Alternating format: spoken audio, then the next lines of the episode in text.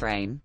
Yo, what's going on, guys? Welcome back to the Mainframe Podcast. We're your hosts, Dheemanth and Anwith, and thank you for tuning into the third episode of our podcast. With that being said, let's jump right into some Samsung news, and boy, do we have some big news for a big phone. After months of leaks and speculations, it is official. The Samsung Galaxy Note 21 is being canceled. And this news is coming directly from the Samsung president and head of mobile communications, so it really doesn't get any more official than that. Yeah, Demon. So I've I've heard of that news, and I was just I was just wondering, like they're canceling the Note 21, and Note 21 is usually a pretty like big event when they release that. And I was just wondering, do you know what they're replacing it with? Right. So, um, Samsung president Roh didn't exactly say why the phone is being canceled, but there's there are numerous amount of speculations, and my personal opinion is that they're going to be moving forward and really pushing their new series, the Samsung Fold series, in order to replace the Note. Oh, I see. What about so you know the Note? It's always had that trademark feature, the S Pen. You can use it to write notes, do some gestures with it, and people always thought it was really cool. It was one of the main selling features of the Note, the Note lineup. I was wondering, are they also what are they doing to that? Are they just like deleting it, or are they like trying to like implement it to their new Fold lineup?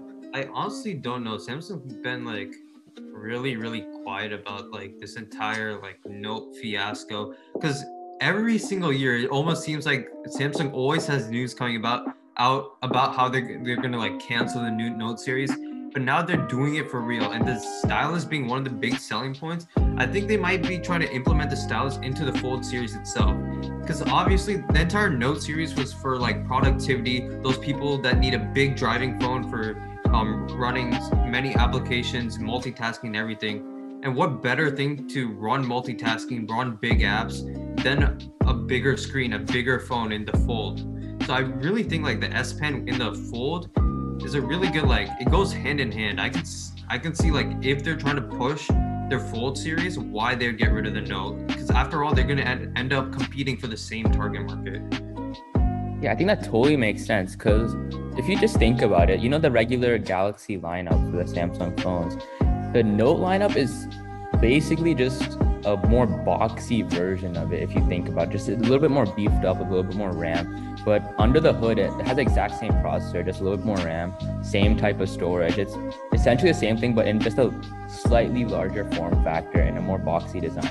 I think what they're trying to do is decrease the similarity between their product lineup because the Note and the Galaxy lineup they're pretty similar, but the, the Note lineup is way more expensive than the Galaxy. So I think what they're trying to do is increase the difference between it by just removing it altogether and replacing the Note with the Fold lineup. Because if you think about it, the the Galaxy phones they start at 999, where the Fold 3 is estimated to be $2,000. I think with that huge price gradient, it might offer some more competitive advantages because the, the consumers wouldn't be choosing between like two similar phones for like huge for not for a lot of price difference if you know what i'm saying. You know it's funny you bring that up because i remember a couple years ago when me and my mom were looking to buy new phones right? Um i ended up buying the s8 my mom wanted a relatively like bigger screen so she was deciding between the s8 plus and the note 8 and when we were like going through the entire process of like deciding which one we wanted, we ended up going with the S8 Plus because she realized like she all she wanted was a bigger screen, not necessarily all that processing power, and that the phones were similar enough. Where to one was the Note series was just way more expensive, and ended up pushing her towards buying the flagship, the S8 Plus model. Right, so I do see like the competitive pricing strategy by basically removing the Note. You're like differentiating the S8 and the Note 8 to where people who really, really want the Note 8, really, really want the power, still have the option in the new Fold phones. Yeah, that's exactly what I'm talking about. Talking about because what they're trying to do, they're trying to make the differences more substantial. Because between, say, for the Galaxy and the Note lineup, the screen size difference is probably like half an inch maximum the difference between. The the note might be a half inch bigger, but if you think about it, between the Galaxy lineup and the Fold lineup, it's way bigger than that. The diagonal, because like you know, I could fold out, right? So it's basically more of a tablet than an actual phone. So they're trying to make the differences more substantial, so it gives consumers more appeal to paying that extra price, like ponying up, ponying up that all that money for it. They want to like back that up with features as well, and they're definitely doing that with the new Fold Three, from what I'm looking at, at the leaks. Not only appeal, like when I've always like, I was always fascinated by like people who decide to buy a Note phone because I never really understood like you have an entire stylus and you're working on this like although it's relatively large a relatively large screen compared to other phones it's still a small screen right? You're trying to multitask yeah. a small screen. I never understood why people actually found that useful and when i see the fold phone where it's double the real screen real estate i see how a stylus i see how it can be useful for like snapping different things multitasking on different screens which for some reason people are doing on that tiny phone so i honestly see this as a good move for Samsung if this is what they're planning to do because we don't know. They might come back in 2022 and release a new Note phone. So we have to see how that pans out. Yeah, I think it's not only is like the screen, like not just the screen size necessarily. I think just the screen shape of the Note series is kind of awkward to use with a stylus, right? It's like a vertical screen, like like vertically oriented, meaning it's longer on the top. While like the the fold lineup, it's more like it's more like a tablet, it's more landscape which is more like ergonomic like more people are more inclined to use a stylus in that manner say for like the ipad pro it's like it's just like that kind of canvas just incites the use of s pen like a stylus more so i think that's a pretty good move like if, if they decide to implement the s pen into the fold on them i could see a lot of people buying the fold for productivity uses especially with our screen real estate the format of the size yeah like when we use like the note right what's Apple's like competitor to a Note? Like, let's say if they had, it would be the um Pro The closest thing would be the Pro Max. The Pro Max, right? When I see people with the Pro Max, I don't envision them ever like using like let's take the Apple Pen, using an Apple Pen on their phone itself, right? So I still really never understood the reason, but double the like put two um, Pro Maxes next to each other, and now you can fluidly use a stylus, and uh, that would be a major selling point but one concern I do have, how are they going to fit the stylus in the fold phone itself? Like I mean, they did do that in the Note series. The Note series was considerably like smaller than the Fold, right? And it was thinner as well. And they were able to fit like a pretty sizable stylus in that. Like they made a little cavity that could recharge it wirelessly. I thought like it was pretty innovative. I think they'll definitely find a way of like right. the, the, the R&D department at Samsung is is spectacular. You see, like they come out with way more features than Apple does in every year. Like they make something groundbreaking every year that incites more people to buy a Samsung phone. Yeah, and actually, no, that makes sense. It's kind of it's kind of stupid of me to think Samsung would have figured that out. But one concern I still do have is gonna be the durability of these new fold phones if they implement an S Pen. You're taking what, like a small plastic piece and banging your screen um the screen of the fold, which by the way is not glass. It's it's a certain type of plastic that you're yeah, rubbing. something I, I didn't really understand because Samsung markets, especially with the Fold 2, they market it as like some super thin glass layer. I'm sure they did have it there, but the actual feel of it, it's basically still plastic, like primarily still plastic. And even like I saw this review that a reviewer actually scratched the screen with just his fingernail. I don't think the it might not like with the with what I'm seeing with the Fold 2. I don't think it'll be able to hold up to the punishment that the S Pen would actually give it. Because you know, people like poke and prod at it pretty heavily. If you see like like people with yeah. iPad Pros and their Apple Pencil, they they poke they like put a lot of pressure on it. They would need to come up with some revolutionary tech, like screen tech, like, to be able to implement that. They're all pressure sensitive, right? The harder you press, the darker the line. Exactly, like, exactly. If you want to get all those like minuscule details, the screen has to be able to hold up. And I have no doubt in my mind Samsung's gonna be able to figure this out. But I don't know how long it will last and if the technology is there yet to where you can have a more solid glass feel to the screen and it's also able to fold rather than a more plastically like fidgety screen that can is easy is very prone to getting damaged. Yeah, that, that totally makes sense. Also, I was thinking about like just the practicality of having like a big screen in like a phone because like if you think about it like what do, what do most people just use their phone for maybe they might check their social media make some calls make maybe write some messages or emails But if you think about it, they don't really do much like productivity work. See, like they don't write write like Word documents or like they don't do like drawing or like artists. They don't do like they don't make thumbnails on it. I think that might be. I was just wondering like what Samsung thinks the use going- case for this is. that's going to the entire like like target market like right this is not really targeted to the everyday user this is targeted to the one or two percent that use this for everyday like heavy use in their corporations and stuff like everyday use they got the flagship they got the they got the s series you know the s21s s22s that are going to come out they have all that set in line for those people uh, this the the fold series is really for that like one or two percent of people that actually like heavily use their phones. I guess that does make sense. It's more for like the power users who can actually take advantage of the extra processing power, the extra RAM, and like just a multitasking interface with it. You know, because like with all- that much screen real estate, like Samsung did optimize their previous Fold flagships to have like snap-in windows, just like Windows, and like things like that. Just make it more like productive for the user. Yeah, I mean, and ob- obviously this is all just speculation, right? Because we don't know like if there's a, gonna be a Galaxy Note 22 coming out next year, right? Because Yeah. I'm seeing like online like one reason speculation that they're not releasing a new Note series is because of the chip shortage, right? Mm-hmm. One speculation is because they're planning to get rid of it and replace it with a Fold. We don't really know. My personal opinion, I say scrap the Note, go full fledged with the Fold series because those are the people, the people that are using the Note would definitely appreciate a bigger Fold series, more productivity space. Like, okay, to just touch on that point you made that people who use the note might go for the fold. I think that's not necessarily true because I think the note is just a slightly different target demographic than what they're going for with a fold, right? Because the note is like a $1,200, $1,300 phone. But this one, it's a basically a $2,000 phone and more if you want to add like actual storage to this thing. I think that's not really the same target market. I think like maybe it's the same use case, but they're not going for the same target market, if you know what I'm saying. Because like the price is so like the price gradient is so different between those two. I don't think like people who are using notes, they won't pony up that money to buy the fold.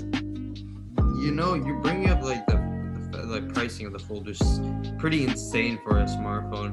Um, do you know anything about like the new Fold series that are coming out, like the pricing range that they're aiming to go for? Like, are they still going to be priced at around two thousand dollars? Yeah, that I'm looking at a leak article and they said they expect it around uh, 2000 $1,999 US, uh, 1,800 pounds, uh, Great Britain pounds, and 3,000 um, Australian dollars. I think that's absolutely bonkers for a phone. Just imagine, like, you could buy like a fully spec'd out laptop or even like a gaming, like a workstation PC for that and you're spending that on basically a glorified phablet from like 2014 That's funny.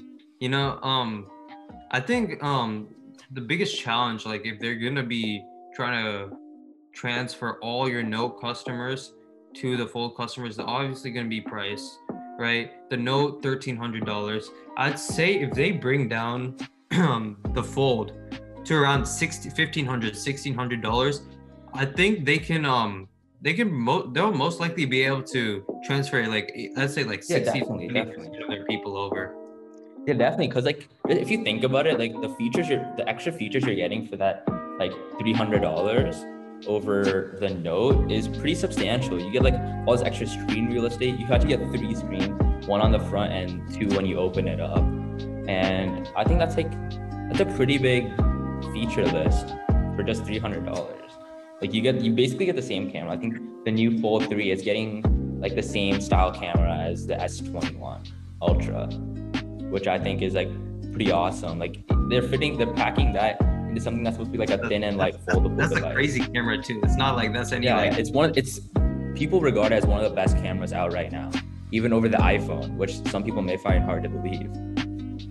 Yeah it's it's pretty crazy like the form factor but then again one one thing like have you ever held a fold phone? Because i have. Those things when folded up they're pretty thick in your pocket man. It feels like they're That- carrying around a portable battery in your pocket. Yeah, I, I understand that because if you think about it, it's the same thickness of say like a regular phone that you have. Once it's like like folded outwards, like you have it in the dual screen mode, like the Yeah. full, the like the largest screen on your side. That's like that's like the size of a regular phone, and if you if you close it up, it's basically two phones you're carrying. Yeah, Some and people then, do carry two phones, and like, say like you're a power user. Like I know a lot of tech reviewers, they carry an iPhone and an Android phone. Like they're carrying two phones at a time. If you're a power user, I don't think you'll mind that. Like it's not really it's not really a big deal for them. I think at that point, just pop. like they know what they're paying for at that You know, two thousand dollars. You know, all these people, right? You go outside, you look at someone's phone, it always has a case on it, right? Imagine, think about the thickness of a fold phone with the case on top of it too, like an OtterBox Yeah, that- sort of thing. That would be crazy. Like, I, I understand like people want to protect it, but like if you're buying a phone, like like especially like people would want to protect it. You're paying two grand for this phone, and you, if it breaks, like a screen repair is quite expensive on these phones, right? 'Cause, like Yeah. The repairability, if you've seen like from iFixit, has a pretty low score on repairability. So like the guys would actually like take apart like all the adhesives and stuff and like repaste all like all the components. The So I think it's gonna be like they want to protect it. So Like- just adding extra thickness. the thing with these fold phones, right? We have like this entire issue about right to repair, right? And you want like people to be able to go and repair their stuff wherever you want. Even if you had the option, I don't know if with these fold phones, if you'd want to go anywhere other than Samsung to get it repaired, right? Because these are Yeah, screens. are- yeah. Because you don't want to mess that up, right? Like, because that will void the warranty, like with current like regulations. Like, obviously, like Biden, President Biden's like going into like that. He's increasing, like giving more. He's like giving more attention to right to repair. Recently passed some legislation regarding that, which I don't want to get to because we can spend an entire episode on that. But like at the current state, people wouldn't want to touch like a fold phone like as much as they would like a regular iPhone, which like people replace the screens on all the time. Like personally, I replaced on my old iPhone 6s. I replaced um, the battery, the charging port, and the screen. And it was trust me, it was like it was not hard at all. Like just follow the steps, and it's easy, easy as pie. Which I don't know why you did that at that point. Me personally, I'm just buying a new phone. Actually, it was quite cheap. I recently just got a phone this year, and last year, like the iPhone 6s were already like five years old. Like buying the OEM parts for all that, it was quite cheap. I only spent like maybe thirty dollars total on all of that. oh, So I thought I thought it was a good deal personally. Oh, okay. I, I I was expecting that to be much more expensive. Like at the point like where it gets up to like two hundred dollars or something, I'd just spend the money on a new phone where it's all faster, you know, new software, everything.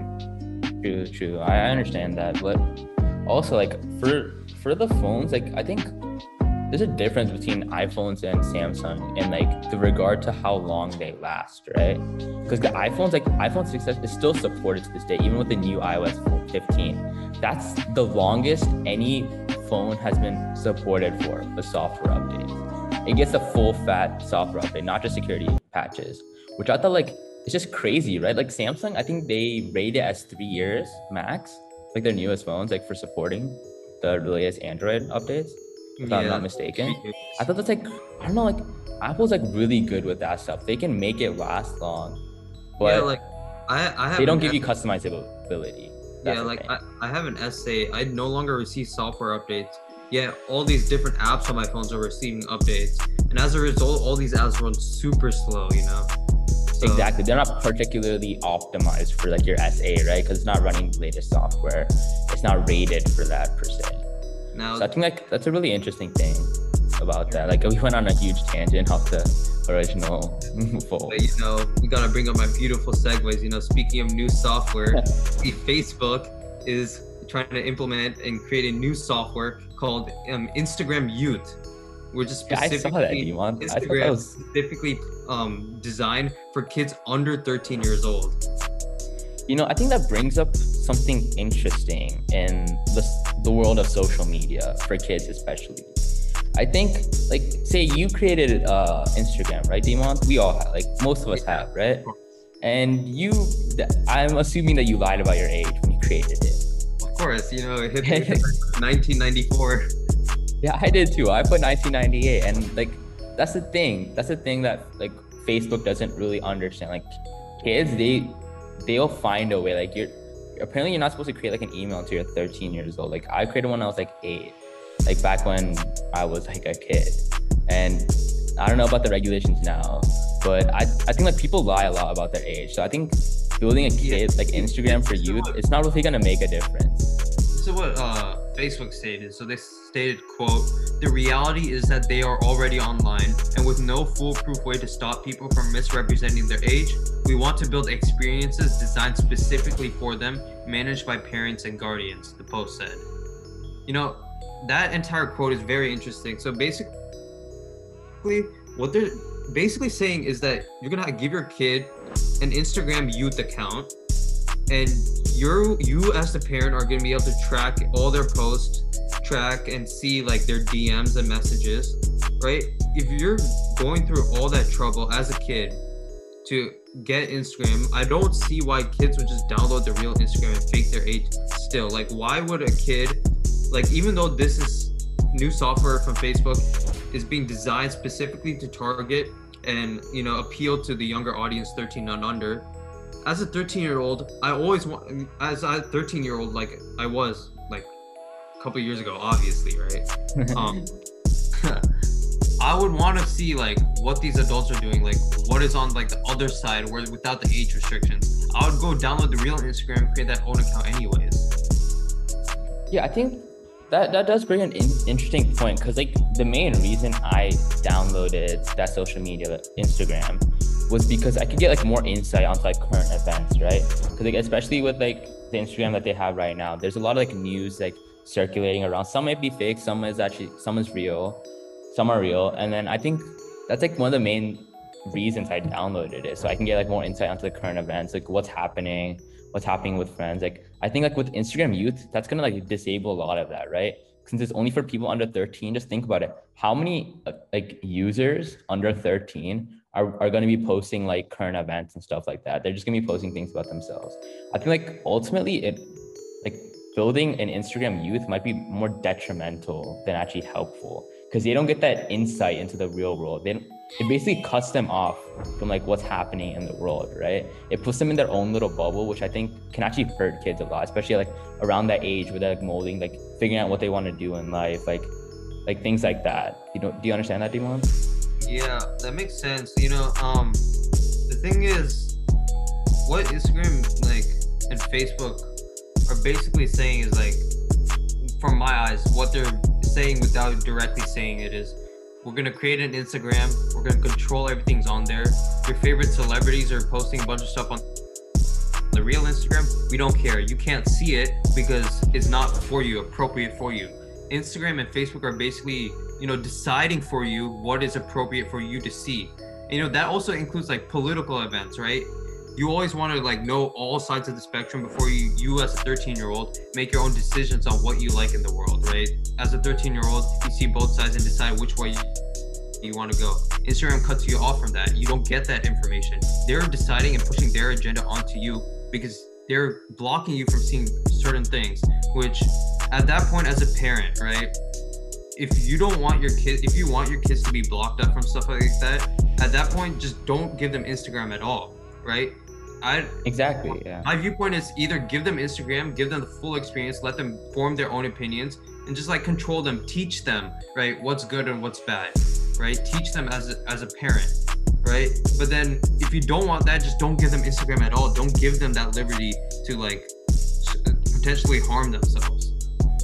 I think yeah, you do bring up a good point, but I think like, the main reason that Facebook is even like contemplating like like designing this Instagram youth is because of the problems that like kids this generation have.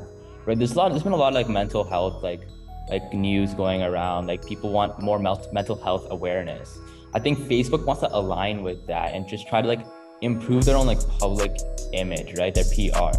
So I think that's one of the reasons. Like maybe it, might not be the primary reason, but I think it's one of the driving reasons they've been creating Instagram Youth because I think they understand. They're not. They're not stupid. They understand that like kids will lie about their age just to get on like the adult, the adult version of um, Instagram. I think they're doing it mainly for their PR. Yeah, it is. It is a big PR move. Like Facebook is like the thing is they're creating this like Facebook youth, right? But then Facebook also says that it plans to use artificial intelligence to verify the age of its users and remove underage accounts. Like for example, the tool would allow it to search for keywords in Instagram posts such as happy birthday messages and cross references with the user's birth date that they register when creating the account to decide whether these accounts are underage or not. right? So I think that that does bring up another point, the privacy, because like there's been a lot of privacy stuff going on, right? There's been like a lot of malware attacks, like a lot of a lot of data breaches recently. You know, like um, what was that company? Was it Amazon? They got No. hit with like Yeah, what, what, was it? I, What I was that think again? um, Microsoft. Oh, Microsoft. Yeah, they were hit with like almost a billion dollar. No, I think it was Amazon. I think it was Amazon. They were hit with almost a billion dollar fine for data breach that happened two years ago due to like all the privacy leaks and all the stuff that's been happening. I think like privacy is a big thing, and if they're using like AI to like, like even if they they Facebook says they don't have, they're not like actually handling their data personally. But like I think Facebook even doing that, taking like looking at DMs and stuff and like cross referencing that, that might bring up some like privacy issues especially with like kids you know like parents don't really want like like kids private like information like handed over. Right, like these how, how would you feel like I I like basically hacked into your private Instagram, look at all your posts, cross reference it with your birthday, and then decide for you if you're real or not. you're real or not. Which i is think uh, that's it's a- definitely like it this be- it's an ethics concern because like think about it your private your digital life is just as important in your real life nowadays in this new like new generation right? So me going into let's say i'm amazon or not sorry not amazon sorry. I'm facebook i go into your account figure out all these things to figure out if you're underage. It's essentially the same thing as that digital world translated into real life. Me bre- breaking into your house looking for information about your birthday and then leaving. That's exactly what it is. Because like, if you think about it, there's been- also been some. I read, I saw this video about about privacy and like, they made the analogy to like say um people were gonna find like a, you know, like people can hand over like the companies can hand over data to like the federal like the Yeah. police officers, right? Like if, if for a case, like their digital data, it's kind of the same thing as asking for like the police officers asking an individual like just going into an individual's house reading their diary and leaving. It's, it's like it's like that's a fundamental right. People say that having privacy is a fundamental human right and i think that that's a fact. Like there's nothing wrong with that i think having that privacy. Unless you have like a warranted reason to go through that which i think the case that they were looking at didn't. I think that's a fundamental human right that people need privacy just being the devil's advocate for a second, right? I'm I'm Facebook. I argue right now. What I argue is that by creating this Instagram youth, I'm ensuring more privacy for your child. I'm ensuring that all these adults don't get to like come onto your child's account and see what your child is doing, right? That's what Facebook would argue in this in this Yeah, that, that is a valid reason. Like, I'm not saying like that's not like it does like having an Instagram youth for like children under 13 years old. It does offer some advantages like like protection from predation or abuse or things like that. There's, that's definitely a valid reason for having that. But I think there's also a lot of other negative factors that can come from having this Instagram youth, like like the, like as I mentioned before, the detrimental impact of cutting like these the preteens from the outside world essentially just keeping them in their own little bubble i think you have to weigh those weigh those like pros and cons and see like what's best for it i think that's what facebook is doing right now because they they're are they designing it right now or they're they just speculating Uh, right. They haven't. I'm not sure about their how far they are into the design process, but they have reaffirmed their intention to build an Instagram for kids under 13. yeah there's a lot of like that they want to. yeah that kind of statement it's not like you can't really hold it to Very its vague. words right because you know like they've said like some things before like creating like some privacy stuff and like they haven't like necessarily delivered on all of them. I think this might happen with the same thing. They'll see like they'll weigh it out see like if they'll do some beta testing see if it's like working out properly. If it doesn't then they'll scrap the idea. If it does then that's good right? Because like if they actually bring it to market with all like the features like everything fixed i think that could be really helpful for for kids. But if it's not, if they have it in like the state that they're meant, like that they're speculating at, like what people are spe- speculating, I think it's not. I think they should just scrap the idea at this point. one But if they if they like improve on the idea, they can actually they can actually make a difference. yeah, it's one thing we have. We'll have to actually like see in order to see if it how helpful it is. You know, you yeah, know, exactly. you know, this entire talk about privacy, one word similar to privacy is transparency. And when we're talking about transparency, we can t- look at the new framework laptop that has now released. See that segue right there? That's Transparency. a, that's a solid segue from one and only Dheemanth. yeah, you you want to bring us up to up to speed on what the framework laptop is? Yeah, sure. So basically, framework is uh, it started off as like a camp, like uh, a Kickstarter campaign, and essentially what their product was was the framework laptop. So the framework laptop offers what pretty much no other thin and light laptop offers these days: complete customizability from processor to RAM to motherboard to the storage to the Wi-Fi card to even the bezel around your display.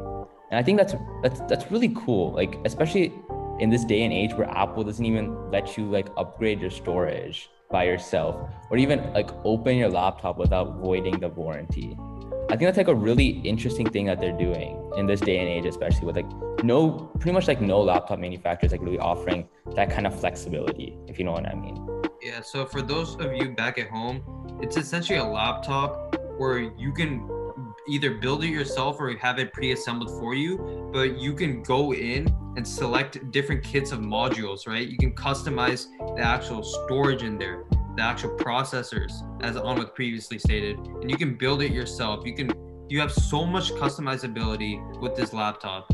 You know, when you look at pictures of this laptop online, it looks eerily similar to a MacBook, but I think that was their inspiration from the very beginning. It's basically saying like we are a MacBook, but you can actually change stuff. You actually have your own freedom and flexibility to do what you want with this laptop. Exactly, Dheemanth. Like what they're going for is that here we have a we have a thing that looks like a MacBook, same dimensions as a MacBook, but we did what Apple said that couldn't be done. We could make it upgradable. Because remember when Apple said like I remember there was this interview with Craig Federighi. They're like one he's like one of like the heads of Apple and like it's R&D.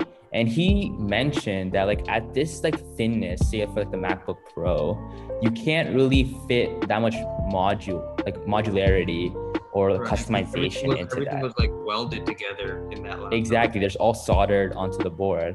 But here's framework showing that at, at this thinness and weight, you can do exactly that. You can upgrade, you can change the ports, even the bezel. You can change it from black to white, which I thought is absolutely bonkers. Yeah, I mean, like, I, no one I want to know would actually change it to a white bezel because personally, I think that looks ugly. yeah, I know. Black bezels are definitely a lot better. Yeah. especially like like just looks wise like why would you want to see your bezel and make it stand out in white but exactly. When it's turned off, you it just blends in with the screen. yeah but linus tech tips tech tips made an amazing video as he always does with all these computers right Yeah. and you know one thing i found really cool is like i right now i run a dell xps right we got Mhm. i got two usb-c ports and that's it. In this laptop you can actually remove each port and push another one in. It's like it's like um putting in an sd card feel. It feels like you're putting in an sd card or like a nintendo 3ds you're putting in your pressing in your game chip.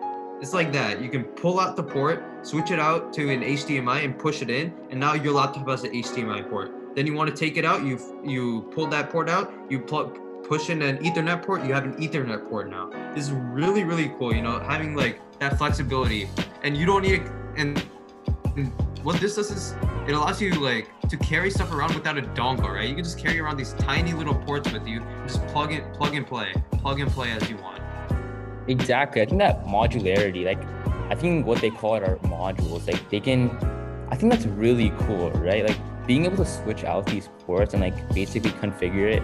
It's like what you need, right? Because I, I run a MacBook Pro right now as well, and I only have two USB C or Thunderbolt 4 ports. And that's like, honestly, like, I use up those ports like often. Like, pretty much like every day I have like two things, more than two things plugged in. And I have to use these dongles. And if I have these mod, if I had these modules on my Mac, I think that would that would be game changing for me. I would have like two USB-C ports, maybe an HDMI and a USB-A port. I think that would be that'd be really helpful to like power users. And you know, also you said that video on Linus Tech Tips, right? So Yeah. I was actually watching that video and I saw something that Linus hasn't done in a really long time. He actually bought it the minute the video was done. He bought the laptop. I haven't seen that in a really long time. That just shows the the caliber of this product, how far it can go, like all the applications of it. I think that's really interesting. um right now like the people who know about these laptops are like tech savvy individual individuals right? But the Yeah. framework company they make this laptop so anyone can go in and change stuff. You only need to take out five screws and you have access to the entire inners of the laptop. And then from there it's very easy. They really show you how to change out different components. So I can go to my 14 year old sister who knows nothing about how laptops work, and she will be able to customize and change her laptop as necessary for to fit her needs, which is really um, important. I'd, I would say for this company to expand their scale to a bigger network to where everyone can go in and build their own type of laptop. Exactly. I think this is what they this is their gateway product to like their new line. They're gonna definitely create like a new line of laptops, right? Like this just is thin and light. They'll create like workstations and stuff like that.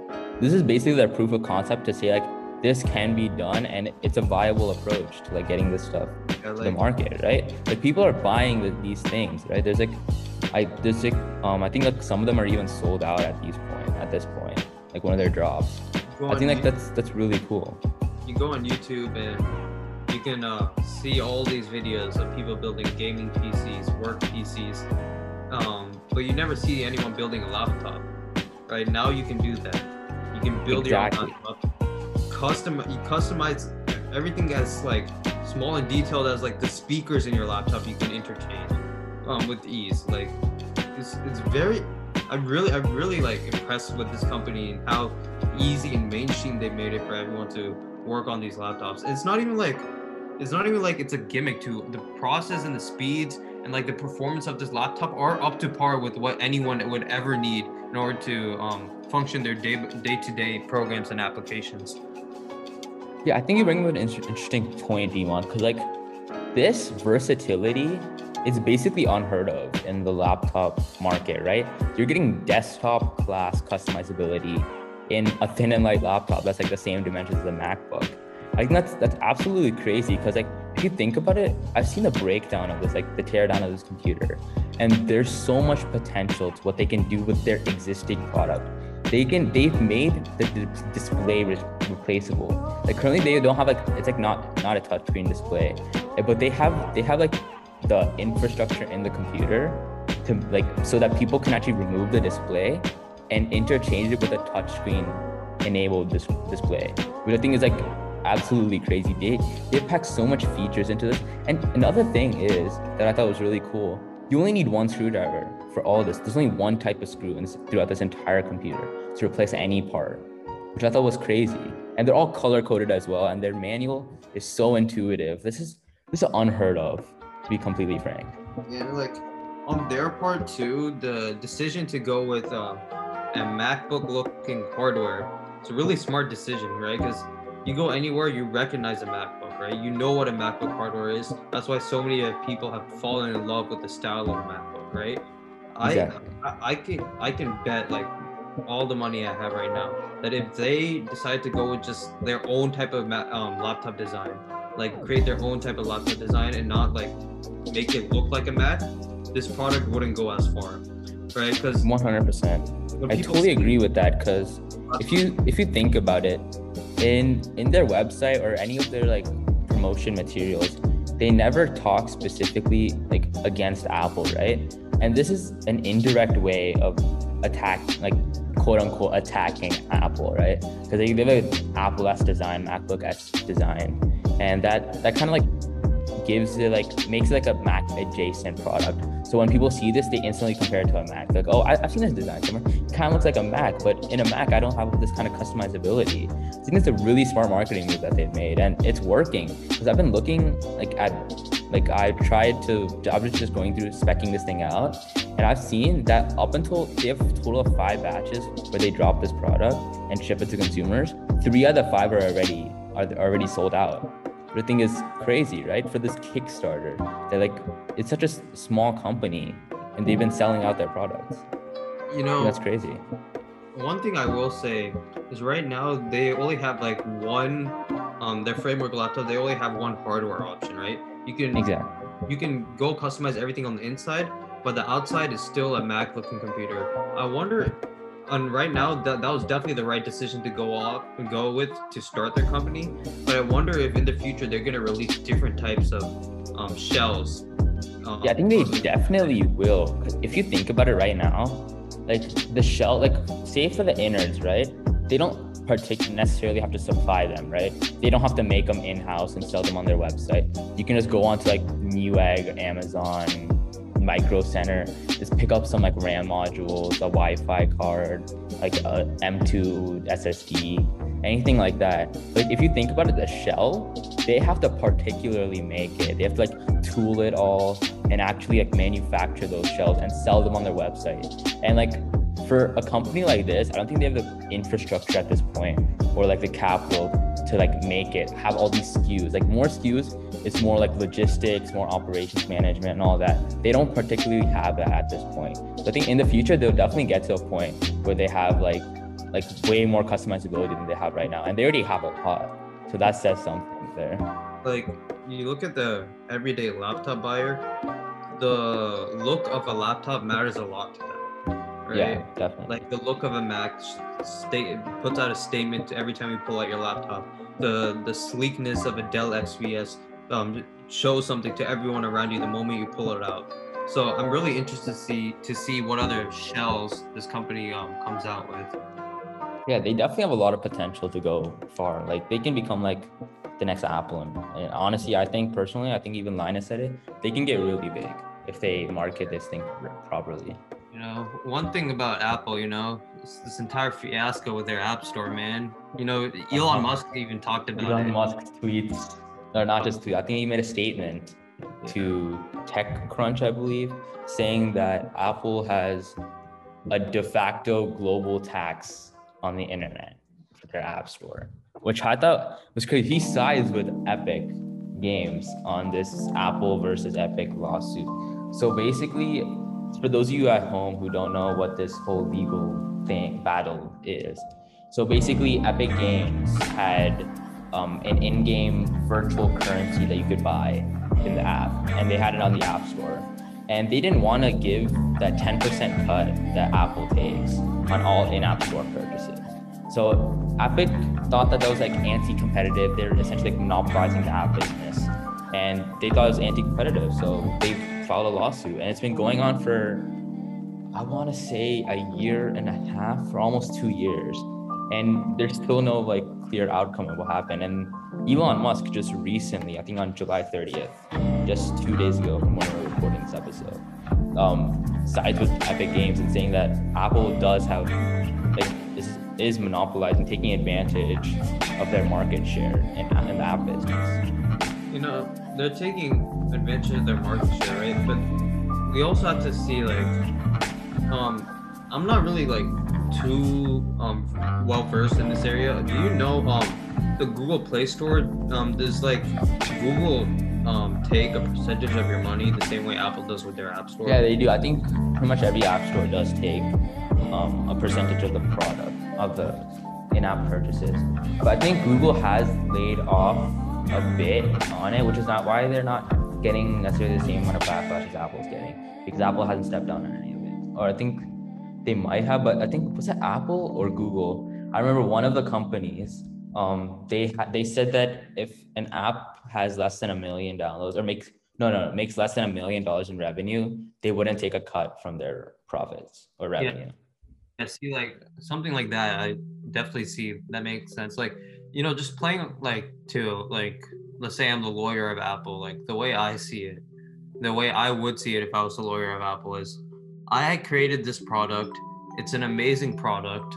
I want my entire ecosystem to work very well, and that's the reason why I created the App Store for um, people to, you know, use apps. They have to go through my App Store, and my App Store is providing you, the the consumer, the consumer being the people that create these different apps. Uh, me as Apple, I'm providing you a seamless way for all these people to reach these audience, which is in turn making you money. So you're making money through through my product, and so I just feel like I deserve to take a percentage of that money for providing you a platform to reach this many people. Yeah, I think that that's that's basically that's the reason why, why people use App Store because of the the people on the the number of consumers on the platform, and for giving you the opportunity, they take they take a percentage of your in-app store purchases, and some apps they don't even do in-app store purchases. So I think so this is a complicated concept because if you think about it, it's way if you think about it like antitrust laws, like the ones that apply to like the industry barons, like decades ago with Standard Oil, um, the steel making, uh, the railroads, they don't necessarily apply the same way to tech companies, right? Because those antitrust laws, they were designed for, for like actual like companies that are like can have tangible goods. Like it's so hard to apply them to these to these um to these tech giants. So that's why they, there's like new legislation that's being like worked into it to like take action against these tech giants, right? If you think about it, Apple has the majority share of the app business. And what what people are saying is that they, they're taking advantage the of US, it. in the US they do. Yeah, at least in the US, because like other countries, I'm pretty sure have like an Android or um, Samsung or Android phone like market share. Yeah. In the, in the US at least, I think like people are saying that the Apple's taking advantage of the market share they have and implementing or yeah, implementing like anti-competitive practices. So that's the main reason like why this why this legal battle hasn't been concluded yet because like it's so it's so controversial. It's like there's so many different views, there's so many different applications of the laws that it's so hard for people to get a decisive view on what's happening. But see, the way I see it is like, how are they being anti-competitive? Like, what competition are they really getting rid of? Right? It like it, it doesn't make sense to me. Like, these apps are reliant on getting their money and money streams through the app. People downloading their app off the app store. You're not ridding them of their competition by just taking a small percentage of that money. Right? Being anti-competitive would be saying, "Oh, your company makes a product that's a threat to mine, so I'm gonna remove and make sure you don't get any money through your app that's being um, purchased on my app store." It, it technically is a threat. If you think about it, that revenue does go towards the company who made the product, right? If you think about Apple does, they do take data on people who download the apps and stuff. They get their revenue that way, and they have plenty of other other mediums, mediums of receiving money, right? There's so many different platforms that they make money on. And I think what people are saying is that like Apple has the industry leading like market share. So they're increasing like it's not necessarily anti-competitive in the sense that it's for the apps inside the app store. It's more mainly against other app stores, right? Say say Apple's like I think we, we've, we've talked about it before. Apple's a trendsetter in these um in in most like not just I think we said Tesla, but Apple's also a trendsetter in in the business, right? In the tech business. Because they say for the headphone jack they removed it. And soon after Samsung also removed it. So and then, and then every other company removed it. Exactly, exactly. Like Apple's a trendsetter, and what they and what Apple's taking, people are saying they're taking advantage of, is that they have so much market share that other people in the market, say like the Google Play Store, they're piggybacking off the fact that Apple's doing this, and they're also taking advantage of that. If Apple can do it, we can do it. That's what. That's basically what they're saying.